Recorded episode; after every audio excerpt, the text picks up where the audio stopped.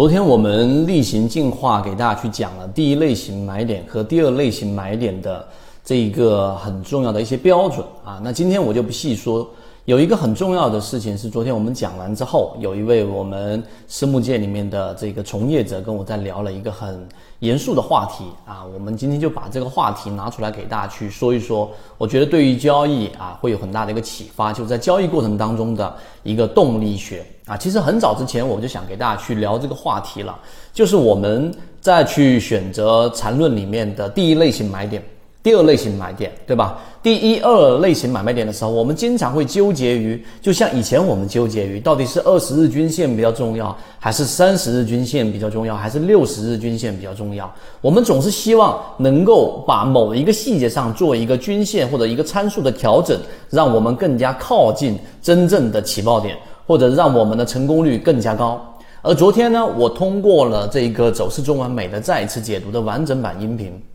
给大家去讲解了，花了四十多分钟，在讲解了第一类型跟第二类型买卖点的这一些啊参考的标准跟细节。为什么我们讲这个话题？因为大家只是关心这个话题，并不关心为什么我们那么强调第一类型买点只做底仓，为什么第二类型买点可以做加仓，而第三类型买卖点就是一个起爆呢？今天我们拿这个时间来给大家讲一讲。那这第一个。第二个，我们先搞清楚一件事情啊，我们的这个本质性的这个内容，才能是有助于我们在每次交易过程当中更更加的果决。我们说第一类型买点，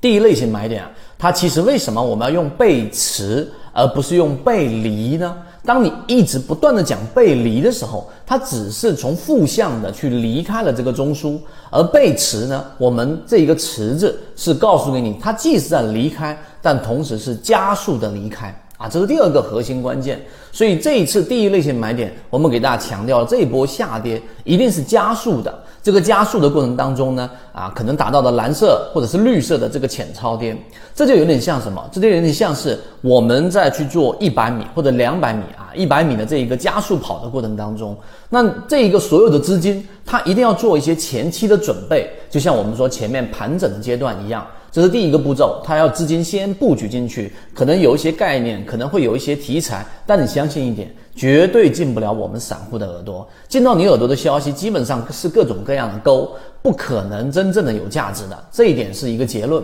所以，当他资金布局进去之后，第二个他会去挑选，挑选什么呢？就像我说，我们做百米竞赛啊，这这样的一个比赛，那我一定得了解我的对手。如果我的对手都很强。那么这种情况之下呢，他绝对不会傻到在这个地方去完成一波拉升，于是就有了我们前面的这一种模型当中给大家讲的七幺二超华科技，我们讲了一年多，然后不断的给大家去讲为什么我们筛选了它，除了模型以外，还有就是他做过很多次测试，而每次测试的结果都是高于他的预期的，就是他拉一波上上涨之后，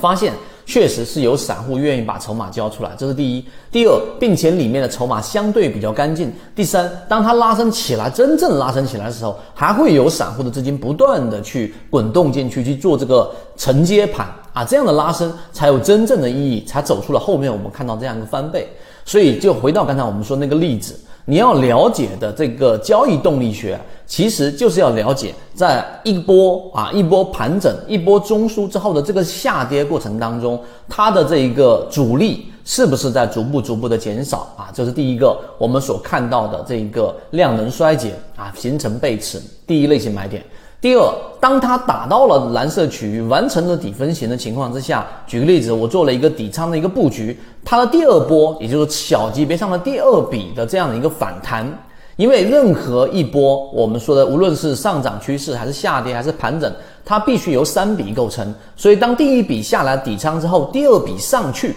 我们要看这一笔上去的这个力度，这个时候看的不仅仅是主力了。而是我们所说的它的这个推动力，它这一波上涨是达到了前面那一笔的百分之五十，百分之五十以上，那说明它整个进攻的能力都是比较强的，都有希望走出一个 V 型反转。所以这个时候考虑更多的是这个动力。好，这一笔动力，第二笔上来之后呢，其实就是我们的安全性。第三笔就是我们说第三个往下走的这一笔，这一笔呢就会出现一个顶分型。那么第三个，我们要看到这一波调整，或者说这一波回踩，就像是一个人百米冲刺的时候，冲刺了可能五十米，或者六十米的时候。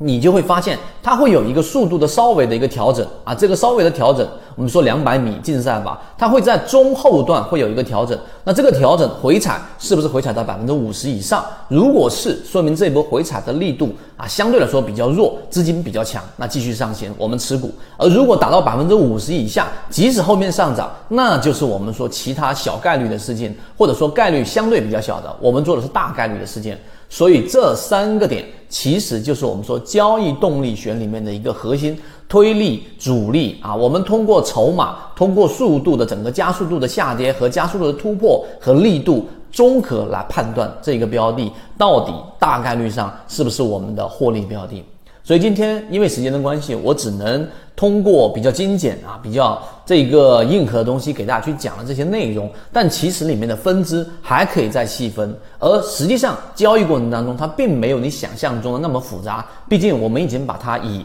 这个择期缠论、以残余散两个航线交付到大家手上了。所以这些细节和这些拆分，你可以通过时间给它去完善。剩下的就是在实战交易过程当中，把交易的整个动力学。啊，结合到我们的缠论，融为自己的交易，最后就是我们圈子昨天很多核心圈子里面的船员在说的，感觉到自己最大的变化就是缠论交付到我们手上之后是一个强者文化。所以这一次我们的高价值的整个五月份的进化会非常快速的给大家去讲到这一个内容。如果你对于这一个完整版视频和内容感兴趣的话，可以找到管理老师获取完整版视频。好，今天给你讲那么多，和你一起终身进化。